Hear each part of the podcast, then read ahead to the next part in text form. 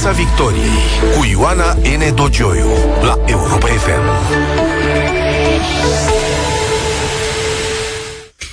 Bună seara! Avem un nou guvern, guvernul Ciucă. Criza politică s-a încheiat, un final de care însă nu toată lumea este mulțumită. Sunt tentată să spun ba din potrivă.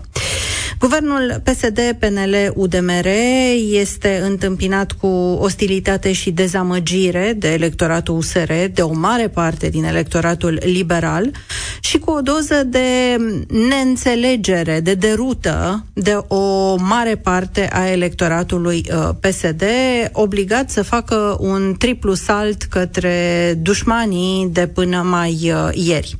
Același guvern, uh, întâmpinat astfel într-un mod nu tocmai fericit, uh, are în față și foarte mari, uh, foarte mari încercări grele, pentru că, așa cum spunea într-adevăr și președintele Iohannis la depunerea jurământului de către noi miniștri, criza politică, da, s-a încheiat, însă toate celelalte crize sunt la locul lor, exact așa cum erau și ieri. Și acestea vor fi mari, uh, mari încercări pentru uh, guvernul Ciucă. Poate cea mai mare încercare însă va fi să-și uh, mențină um, coeziunea, să rămână o echipă, să nu, începe, să nu înceapă să se uh, devoreze. Despre șansele acestui nou guvern, despre situația politică din România, despre dezamăgirea electoratului, care poate să devină una explozivă sau nu.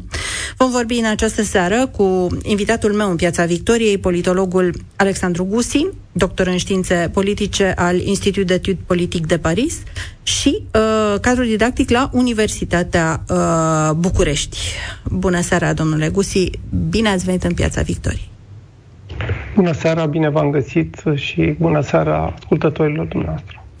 Vă așteptăm, ascultătorii noștri, vă așteptăm pe dumneavoastră la 0372 0372 069599, îmi cer scuze. Domnule Alexandru uh, Gusi, ce șanse dați uh, acestui nou guvern astăzi instalat la Palatul Victoria? Și când mă gândesc la șanse, mă refer și la timp, dar mă refer și la șansa de a face reforme. Întrebarea uh, conține o parte din răspuns. Șansa de a face ref- întrebarea la a doua parte a întrebării uh, deja putem răspunde. Nu, nu are nicio șansă să facă reforme pentru că un guvern care vine în situație de criză e justificat pentru unii.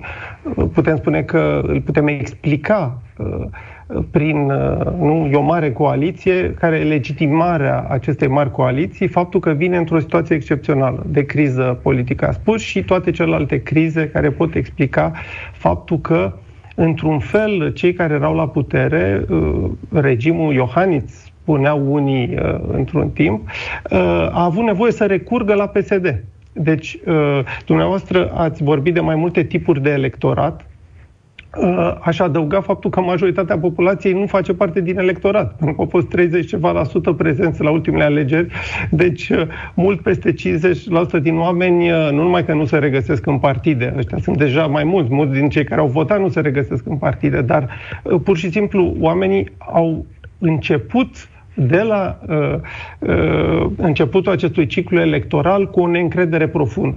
Deci orice putere în momentul de față are o capacitate extrem de limitată de a face reforme, pentru că a face reforme înseamnă a deranja pe cineva, deci înseamnă a avea o legitimitate importantă.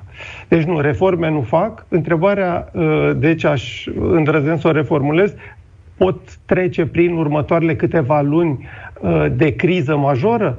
Uh, și a zice că sigur că există șanse să treacă în măsura în care reușesc să uh, cât de cât să utilizeze toate instrumentele pe care le au la dispoziție pentru a crește încrederea în instituții. Cred că asta e problema mare din acest moment. Neîncrederea, aș zice, patologică. Deci, uh, nu le dați timp mai mult decât aceste câteva luni de criză profundă, să înțeleg. Nu le dați o șansă reală până în 2024. Cred că această discuție e undeva în spate, să nu uităm că s-a vorbit de șapte ani. De ce s-au dat aceste uh, perioade? Tocmai pentru ca baza partidului să nu fie cu uh, partidelor respective, să nu fie cu arma la picior, pentru că suntem în plină militarizare, nu? Să nu fie cu arma la picior și peste o săptămână să, să se pregătească de război cu celălalt pentru că pregătești, pentru că vin următoarele alegeri. Din fericire mai sunt destui ani, trei ani până la următoarele alegeri la termen. Uh, cu alte cuvinte, măcar această misiune de trei luni, șase luni, sigur că uh, poate să existe un orizont mai larg, dar eu cred că din punctul de vedere al interesului general este ca acest guvern pe această perioadă, trei luni, șase luni, să reușească. Ați spus că nu le dați șanse să facă reformă. Este un răspuns care, într-un fel, implică ratarea PNRR-ului, pentru că PNRR înseamnă 60 de reforme. Atâtea sunt uh, uh, incluse în acest angajament al României. Reforme fără de care nu vin banii. Și uh, specificul PNRR-ului, ca să le reamintim ascultătorilor, este că orice ratare blochează toți banii.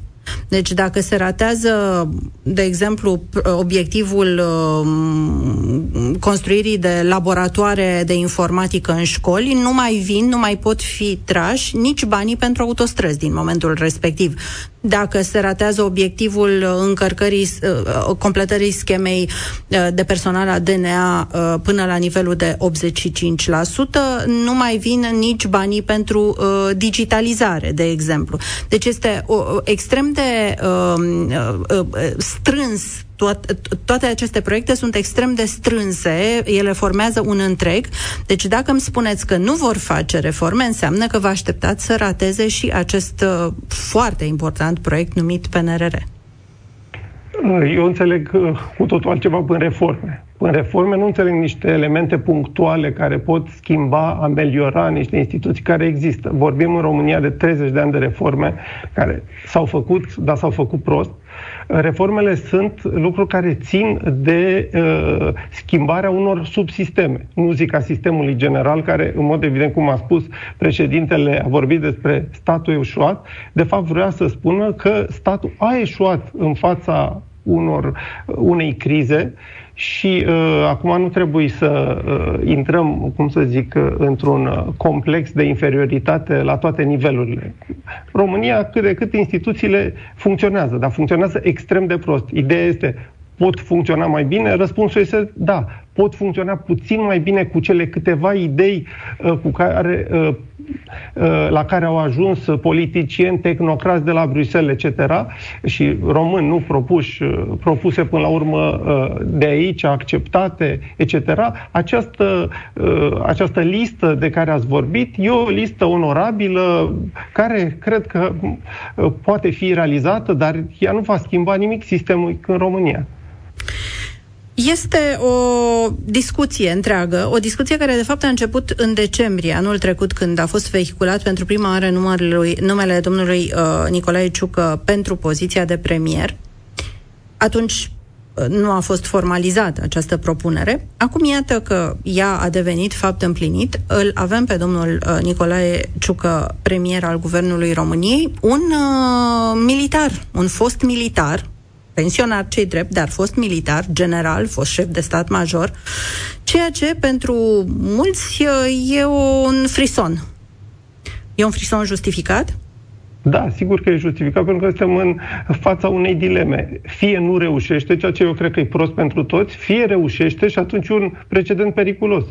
Uh, avem mulți generali care uh, poate să aibă veleități, pe lângă chiar domnul Ciucă, care ar fi, evident, dacă a reușit foarte bine, ar fi și legitimat mai departe, de ce nu, pentru următoarele prezidențiale. Uh, avem alții, nu? Să nu uităm că, de fapt, există deja un precedent. Domnul Oprea fusese lăsat de, de Victor Ponta prim-ministru. A fost prim-ministru interimar, dacă țin bine minte, prin da. 2015. Da. În vară, cred. Deci, să spunem așa că acest această uh, derivă a sistemului uh, politic și administrativ românesc din, uh, de la nivel civil către uh, a aduce diversi oameni din zona militară că sunt uh, civili din zona militară, cum a fost Mihai Răzvan Ungureanu, prim-ministru în 2012. A zice de atunci uh, am văzut mai bine, sigur că Oprea deja era utilizat într-o, în majoritatea respectivă din 2009, 2008-2009, uh, această derivă e o derivă care răspunde unui deficit administrativ și politic, unui deficit de calitate a elitei politice. Dar până la urmă, care e în sine frisonul? Adică care e pericolul? Care e problema ca un fost uh, general în retragere, acum, să fie, uh, să fie um, o problemă din punct de vedere politic. Omul e senator deja, este senator liberal în Parlamentul României, nu? A început o altă carieră, cum ar veni. Absolut. Încă o dată, când uh, noi nu vorbim aici de un caz special, vorbim de ideea ca rezerva de cadre, ca să, mă fo- să folosesc acest termen care cred că e, uh, trebuie folosit în cazul României, rezerva de cadre, cadre în cazul României este cea a oamenilor veniți din această zonă uh, servicii, uh, militar, etc. Bun, și asta, să nu uităm că sunt multe exemple. Nu e vorba numai de domnul Ciucă, inclusiv în acest guvern, dar și în alte guverne poate a mizat președintele pe popularitatea foarte mare pe care încă și gradul ridicat de încredere pe care uh, încă armata le mai are în, uh, în rândul românilor, adică um, haina militară să fie pe care a purtat-o să fie un atu pentru uh, domnul Ciucă, un atu care să înceapă să reconstruiască punțile de, de încredere despre care vorbeam, vorbeați și dumneavoastră mai devreme că sunt atât de necesare. În cazul oricărei soluții avem lucruri bune și lucruri proaste. Ăsta e lucru bun, dar evident că am vorbit despre riscurile care sunt pe termen un pic mai lung. Acum uh, e clar că domnul Ciuc a fost o soluție nu numai din cauza faptului că reprezenta un rezervor de încredere, ci și pentru că era acceptat de către PSD, nu e văzut ca un penelist, uh, nu și nici nu e un vechi penelist, un cadru liberal uh, vechi. E cineva care oare oarecum din întâmplare uh, a ajuns în acest partid după ce spusese că nu va face politică, a avut și acel moment nu în care a fost uh, prelungit la conducerea uh, armatei, uh, acel moment e semnificativ pentru relația de încredere între uh, generalul și acum generalul în rezervă Ciucă și președintele Iohannis. Cum, uh, cum vedeți echipa noua echipă guvernamentală va trage ceva în mod special atenția în bine sau în rău din, uh, dintre membrii guvernului? Eu cred că putem să luăm multe exemple. Multă lume a vorbit de uh, prezența domnului Grindeanu. Am văzut la jurământ că în ordinea de precădere era al, doilea, al doilea, e numărul 2 în guvern. Bun. Uh, domnul Grindeanu are trecutul pe care îl are ca prim-ministru, dar a și fost preferat ca prim-ministru al, uh, prim prim-ministru al PSD după victoria acestuia, uh, nu după ce câștigase alegerile. Și cred că aici, sigur că avem, putem să avem niște îndoieli, nu numai cu privire la încrederea pe care acest guvern poate să o consolideze avându-l pe domnul Grindeanu, deci cred că e o piatră de moară, dar și cu privire la aceste complicități care au existat totdeauna și nu au fost puse între o zonă din PSD și uh, președintele Iohannis. De unde acest sentiment al societății civile de trădare, etc. Și dumneavoastră considerați că a fost un plan? Pentru că se vorbește foarte mult despre, pe USR vorbește foarte mult despre un plan bine pus la punct de eliminarea lor din guvern pentru a fi înlocuiți, iată, cu PSD. Uh, bun, aici trecem uh, cumva la supoziții. Uh, impresia mea este că totdeauna acest plan era deschis, dar în niciun caz pentru PSD nu era momentul ideal să intre la putere. Deci, nu știu ce se gândește la Cotroceni, ce aveau de gând ei, dar pe zona PSD-ului nu, nu era momentul. Deci, din acest punct de vedere, cei care uh, Uh, sunt uh, extrem de îngrijorați, au dreptate să fie îngrijorați, dar uh, care ridică asta la, la rang de trădare, cred că trebuie să înțeleagă că e rezultatul unui compromis. Aici, în care toată lumea are ceva de pierdut, dar până la urmă sperăm să avem și noi ceva de câștigat, în sensul că această criză nu mai putea fi gestionată, criza sanitară nu mai putea fi gestionată în, în cum să vă spun, lipsa, exist, lipsa unui guvern legitim, pe de o parte, deci din punct de vedere instituțional, dar și această lipsă de încredere care este compensată de prezența PSD-ului. PSD-ul, tocmai pentru că a avut o, o atitudine ambiguă cu privire la gestionarea crizei, trebuia băgat în guvern pentru a putea efectiv uh, să se transmită către populație semnalele uh, corecte. Uh avem un, o premieră, ca să zic așa, nu s-a mai întâmplat în istoria, în istoria politicii recente din România, cred că în general în istoria politicii din România. Mai sunt câteva cazuri în, în lume și anume de rotativă, de schimbarea premierilor după un anumit timp în cadrul acelei, ace, aceleiași coaliții.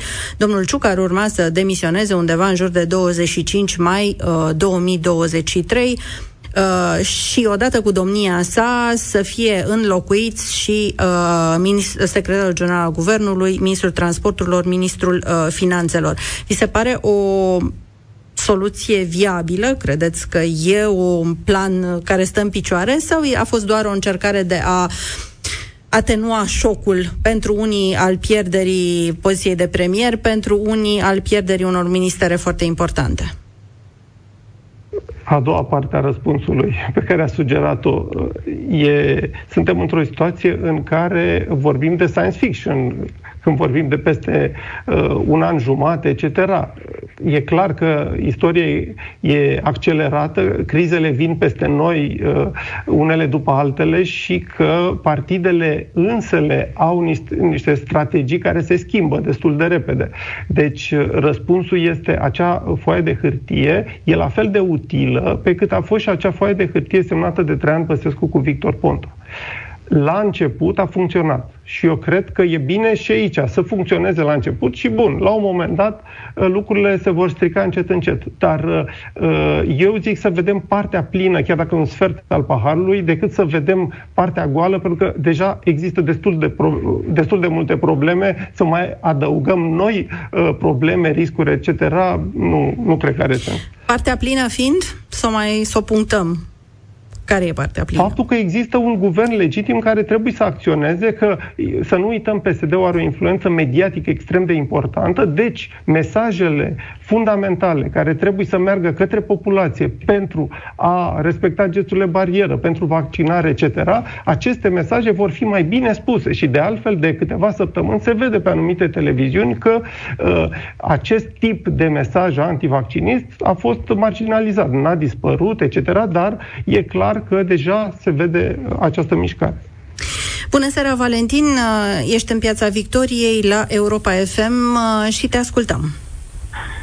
Bună seara, stimată doamnă Enedo Gioiu. Bună seara, domnule doctor Guții. Aș uh, avea pentru dumneavoastră uh, două întrebări.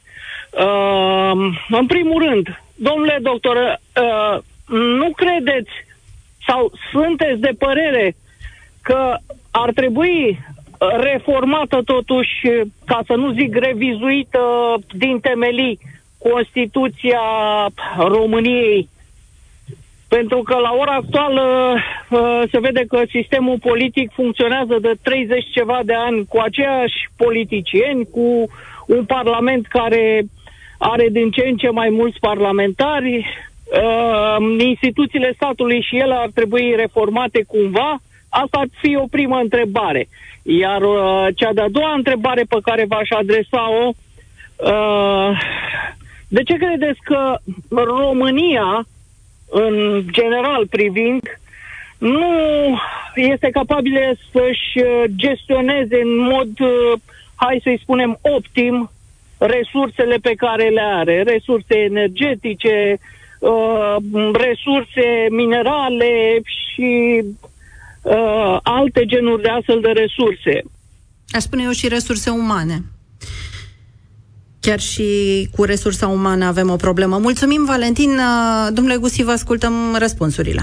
Mulțumesc pentru întrebări. Uh, la prima întrebare, pe scurt, uh, îl voi cita pe colegul meu constituționalist Ionus Stanomir, profesorul universitar uh, Ionus Stanomir, care a explicat de ce suntem într-un moment excepțional din punct de vedere constituțional și Constituția nu se schimbă în momente excepționale, în stări de urgență de facto, chiar dacă ele nu sunt uh, votate în Parlament neapărat.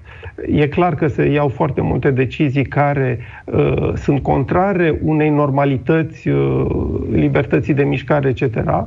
Ele trebuie acceptate, dar în același timp este clar că nu poate avea loc un dialog uh, normal în acest context.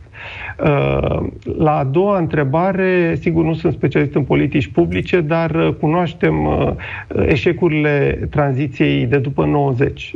Eșecul vine într-o măsură foarte importantă din faptul că suntem singura țară din Europa Centrală și de Est, care nu a avut o schimbare adevărată la putere timp de șapte ani. Deci, timp de șapte ani, uh, cei care erau în statul comunist la toate nivelurile, inclusiv la nivelul directorilor de întreprindere, etc., deci toată economia era controlată de aceiași oameni. Bun, tipul de privatizare care s-a făcut în acești prin șapte ani și deja aveau resursele, deci de fapt și în continuare, e un tip de privatizare care nu are nimic de a face cu capitalismul, cu piața liberă, chiar dacă România e considerată de mulți acum uh, mult mai liberală decât decât alte state, inclusiv din vest, ceea ce e adevărat din punct de vedere al legislației, dar din punctul de vedere al modului în care acești oameni au reușit să acumuleze capital, e clar că avem o problemă de libertate economică uh, gravă, e vorba de rețele, etc., care duc și la corupție, dar corupția nu e singurul element care face ca acest capitalism de cumetrie pe care îl numise uh, Ion Iliescu, uh, încercând să uh, se delimiteze de el. De fapt, e un paradox că în România un, un om care a crezut în comunism a creat acest tip de capitalism un pic sălbatic și un, un pic și el legat de stat, Uh, și asta explică, din punctul meu de vedere, e un element fundamental care explică și problemele de pluralism pe care le avem, pentru că pentru a face politică, pentru a face media, îți trebuie foarte mulți bani și banii ăia, dacă ei sunt concentrați, dacă rețelele sunt concentrate, e o problemă la acest nivel. Cum uh, credeți că este domnul președinte Iohannis din acest uh, moment, din această criză? Este extrem de contestat, uh, violent contestat de o bună parte din electoratul domniei sale care l-a votat la ultimele alegeri prezidențiale. Da, aici am două să spunem, niveluri de răspuns. Primul, legat pur și simplu de oportunitatea politică. Din punctul de vedere al uh, responsabilității, eticii responsabilității, uh, el a venit cu o soluție până la urmă. A întârziat în mod inacceptabil. Putem să reluăm toate gafele, tot ce s-a întâmplat. În secunda aceasta, în uh, mod pragmatic, are un guvern în care sunt foarte mulți oameni de-ai lui, inclusiv primul ministru. Pe de altă parte, exact același lucru uh, face ca, uh, uitându-ne la, la miniștri, mai ales așa zici din partea PNL, e clar că el nu a avut încredere în partid și că a, a creat un front între el și partid. În momentul de față, prin tipul de miniștri pe care îi are, ce are? Practic, miniștri apropiați de el și uh, niște oameni din jurul uh, nu, uh, lui Câțu, care, practic, oricând poate să piardă conducerea partidului. Deci, uh, e o victorie de etapă, o victorie și instituțională, dar politic uh, e extrem de fragilizat. Și acum a doua parte. Uh, mă iertați. A da, doua da. parte care cumva e cea mai sensibilă, pentru că am vorbit, e vorba în momentul de față de o criză de încredere. Uh, ori cum poți să compensezi criza de încredere în momentul în care chiar electoratul tău te, te atacă, se consideră trădat? Bun. Și atunci, în, în această problematică, eu aș spune că trebuie să vorbim uh, și despre măsura în care uh, cei care l-au votat pe Iohannis chiar credeau în acest proiect Iohannis. Pentru că avem o mare problemă aici. Uh, e în drept un, uh, un un principiu care spune că nu poți să uh, pretinzi că ai fost înșelat dacă tu știi că ești înșelat Uh, haideți să spunem că în primul mandat uh, a fost un moment excepțional, de-abia se unise PDL-ul cu PNL-ul, au avut un candidat, etc. Uh, PSD-ul domina tot cu Ponta.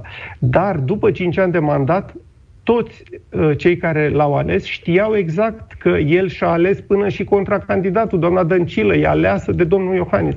Cu alte cuvinte, eu sunt de acord cu toate criticile, numai cu aia de trădare nu, pentru că eu văd o coerență din momentul în care uh, era propus prim-ministru de PSD și PNL în 2009 până azi, e o coerență la domnia sa. Să recunoaștem chestia asta și dacă recunoaștem, poate începem un pic să și regândim anumite momente din această istorie pe care le-am, uh, le-am privit un pic eroic, un, un pic manicheist. El s-a pus în fața unui val uh, care nu era deloc creat de el.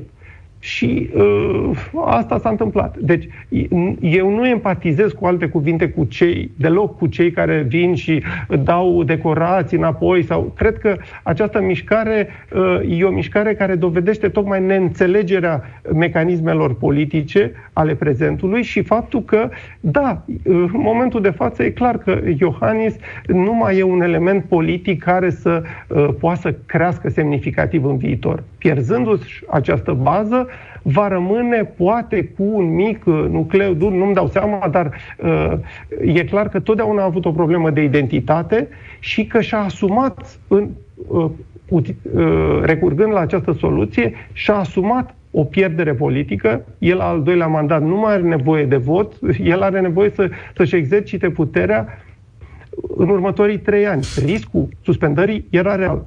Și deci, cred că el a reacționat rațional politic.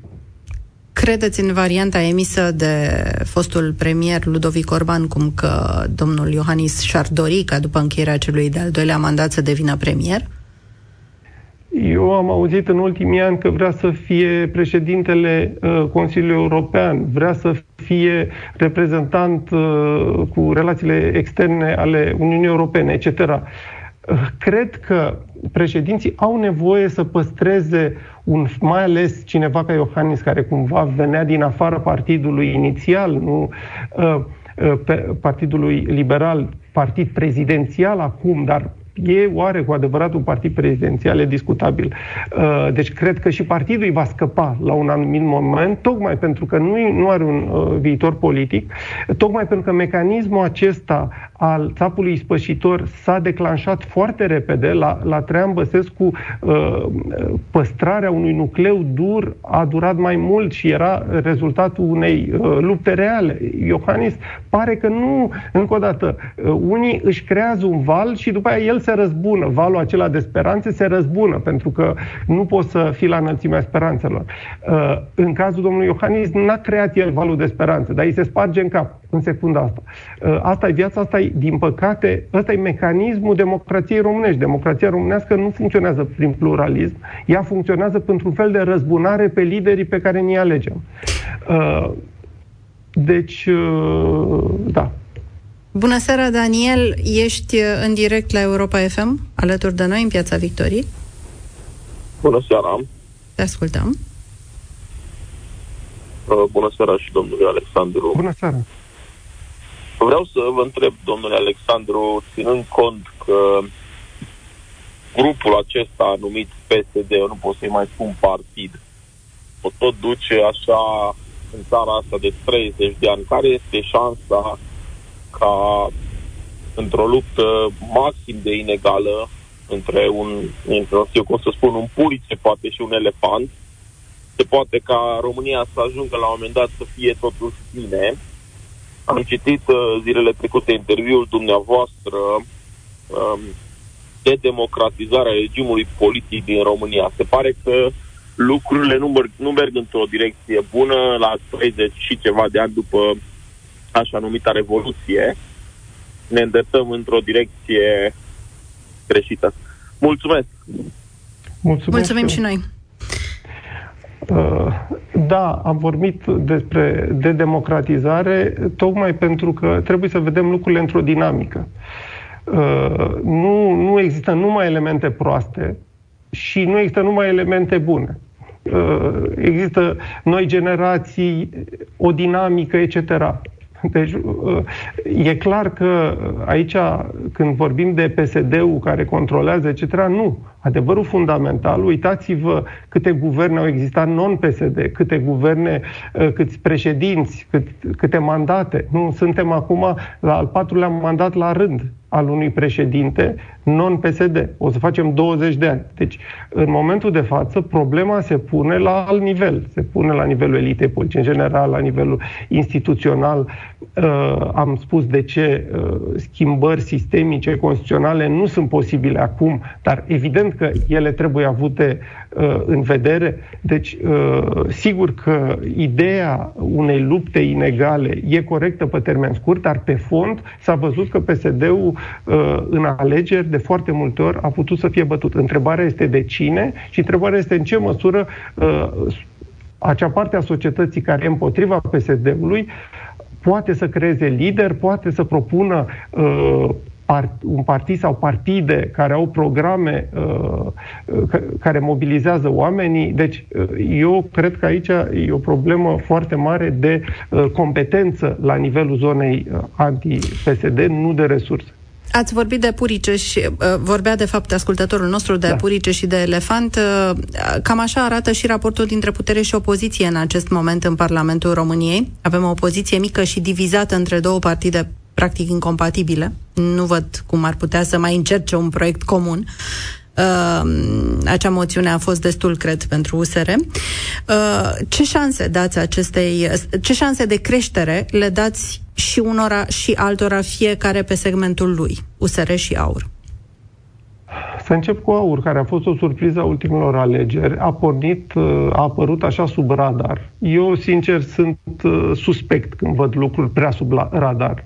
Cu alte cuvinte, un partid care vine și îmi spune din prima secundă că vrea să-l suspende pe uh, Uh, președintele Iohannis, mi se pare un partid mai degrabă care vrea să ocupe o piață, nu, nu să zicem piața universității, știți cum fac unii manifestații, uh, declară manifestația ca să ocupe locul.